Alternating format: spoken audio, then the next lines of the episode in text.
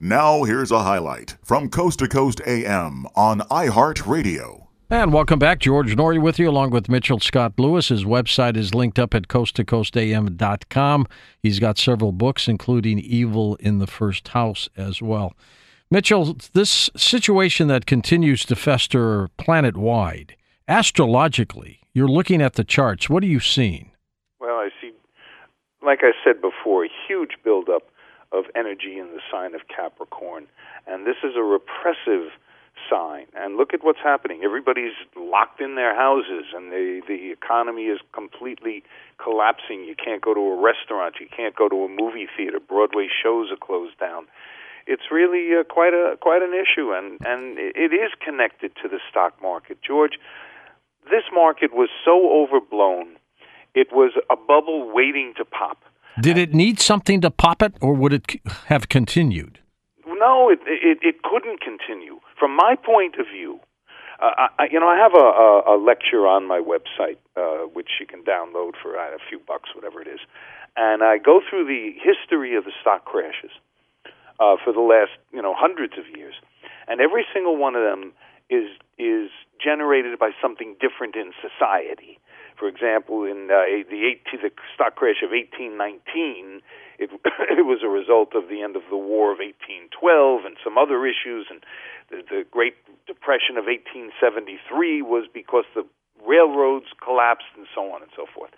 But in every one of those cases, we see very similar astrological patterns. And this is fa- this is what fascinates me when I this is what brought me into it when I was trading commodities.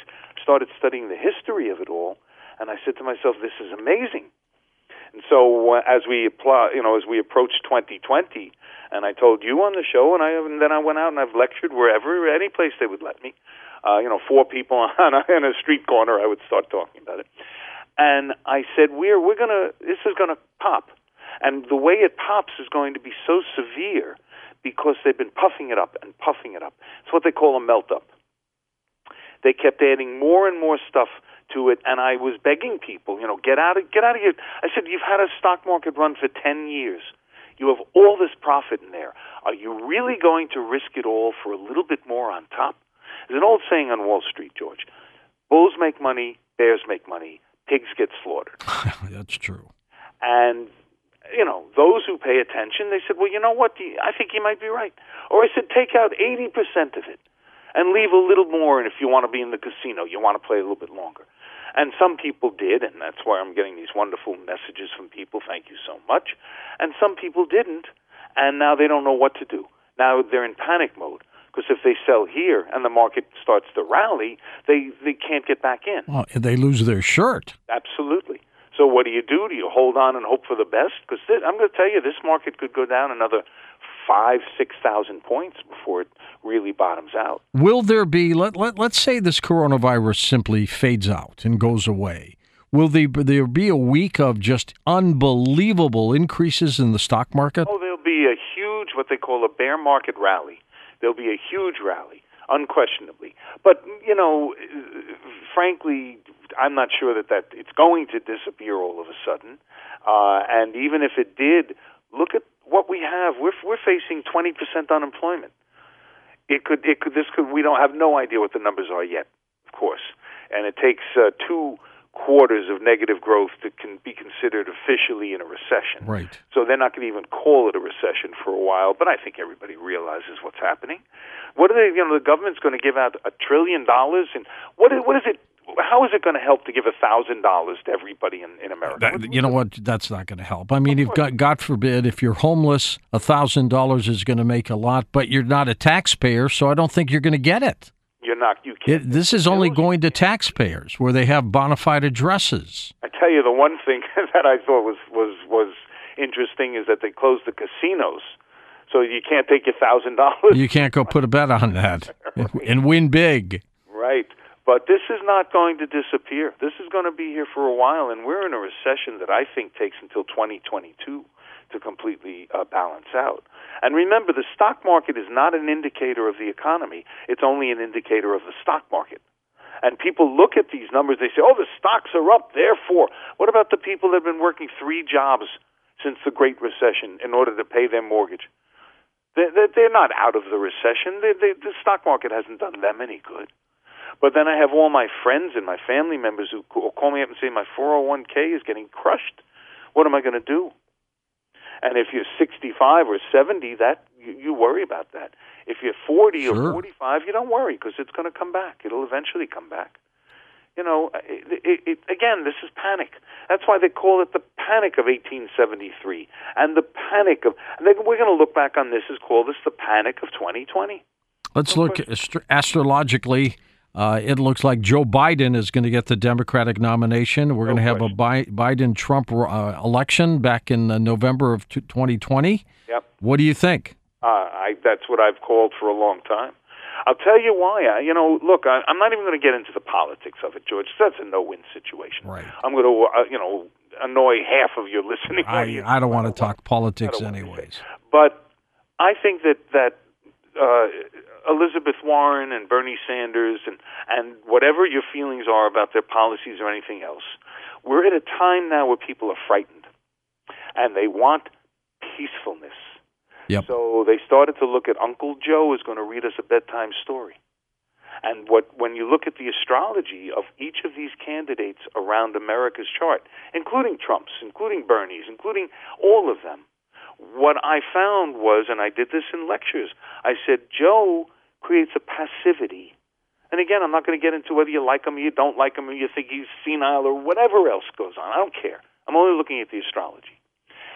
And so he creates this sense of peacefulness, and we'll go back to the good old days, and so on and so forth. So I think that's exactly what the the uh, uh, barring some unforeseen catastrophe, it's going to be Trump versus uh, Biden. And then what? Well, Can you can you say? Can you go out on a limb and make a prediction tonight? it's going to be close, but I, I, you know, and again, I don't want people to get upset because of that, you know, I pick one or the other, but I think that that Joe Biden gets it. Well, you're not picking because your f- favorite is. No, no, you're picking because astrologically this is what you read. Donald Trump has some very, very bad aspects this year, and they go through election day. Has this coronavirus situation affected that decision? Has it affected my decision? No, the decision of the people in Oh, November. ab- yeah, of course, of course. You know, look. Though it's not the president's fault, but I guess they're blaming Oh, no, him for the way not. it's been handled. It's never, it's never the president's fault any more than the economy really is the president's fault one way or another. They take credit for it when you know. Of course. And then they deny it when it goes down. No, it's not a matter of that. Donald, it's, again, it's the astrology.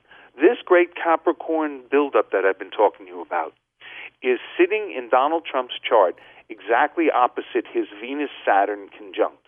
What that means is that there's a great deal of pressure on him, and obviously we can see it. You know, when the stock market is down seven, eight thousand points, uh, it doesn't please Mr. Trump, and he realizes that you know this could re- uh, uh, affect his reelection uh, chances. So he's feeling the pressure of these planets the same way that anybody would if it's sitting in their chart. Well, let me ask you this, Mitchell. Will we have an election in November, or will this situation fester to the point where it's postponed? if you start postponing elections, then you're really on a slippery slope. Because then you're dealing with constitutional issues. Then you're bringing in the Supreme Court. Then you're, you know, it becomes a tremendous issue, and and both sides would get upset. I agree. They should have it. Even if two people vote, they should have it. Well, look, you know, the last debate between Bernie and and uh, Joe was just the two of them sitting on a stage. I, I know. Nobody in the crowd. and frankly, it was the only one I could bear to watch. It, it wasn't a lunatic asylum with twelve people up there screaming and questions. The two of them had they said what they had to say, and I think that that's what the election should be. There's one side, there's another side. Let's talk it out, okay? And whoever you like, you go and you vote for them. And look, what they're doing is with with they're trying to. What we need to change the way we run elections in this country. But you're going on the record, though, because I, you know, tape lives forever, Mitchell. I know that You I- are predicting- Yeah, I could, and Joe, I, I mean George, I could be wrong. I, you know, I'm not going to be right a hundred times. Well, we can all be wrong, but you, you are you are predicting Joe Biden will be the president, assuming that nothing happens to Joe between now and right? If he stays healthy and everything else. I, I I think that he squeezes out the, the president. Interesting. Now, I want to ask you something about Sylvia Browne, the psychic. She, Yeah, the I- I late heard- psychic. I read that she supposedly uh, predicted the the uh, coronavirus. Yeah, I chastised her because she screwed up on some miners uh, a few years ago who were stuck in a cave, and uh, she got that wrong on the air. Right. And she also had told the parents of Shawn Hornbeck in uh, Missouri that the little the, dead, the, yeah. 11 year old boy was dead, and they found him five years later very much alive Right. and uh, things like that. But she did predict in one of her books called uh, The uh, End of Times Of times, right. and also in her other book, Prophecy, she said it twice.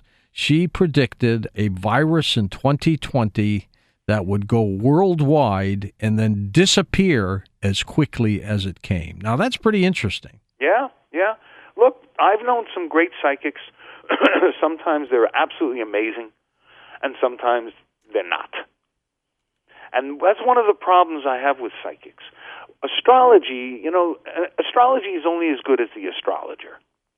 The amount of work that an astrologer, he or she puts into their work, and how much they're going to do and background work, and how good they are, and how long they've done it, and how much they. I don't separate astrology from life. When I give a reading, uh, the more I know about the person, the better the reading's going to be. I have people who come to me and say, "I'm not going to tell you anything. You tell me what's going to happen."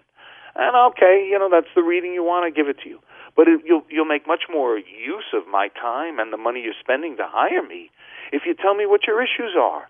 You tell me, you know, when when I do medical astrology, if somebody says to me, "Well, I'm having a problem with my kidneys," then I can focus in on the chart. Sometimes, of course, I have to predict what the word, or I don't want to use the word predict, but I have to analyze where the problem is in the body so that I can help the person before it becomes a major issue. Is there a science behind astrology? That's a very good question. Um, I have to say yes because of empirical data. I've been doing this for 40 years. I've done thousands and thousands of charts in my life. I've made predictions that surprise me, quite frankly. And it, it how could it not? How could it not be a science? We are part of a system that exists. Molecules stay together. The desk stays a desk. Uh, the, the the planets circle at the same, you know, orbit every year for millions of years. So why wouldn't humanity be part of that system too? And astrology is simply a way of viewing how we are. People look at it differently. I was on 2020 once, and I sat next to these two women, and and one said, "Well, you know," uh, John said, "What? Why does astrology work?" And one of the women said, "It's gravity." And I said to her, "I'm sitting right next to you. Saturn's gravity gravitational pull is pulling me differently than it is you? That's ridiculous. That's not what the answer is. The answer is, is that we are reflective. Uh, the planets are reflective of what's happening on this planet and in our individual lives. And all I can tell you is that it works.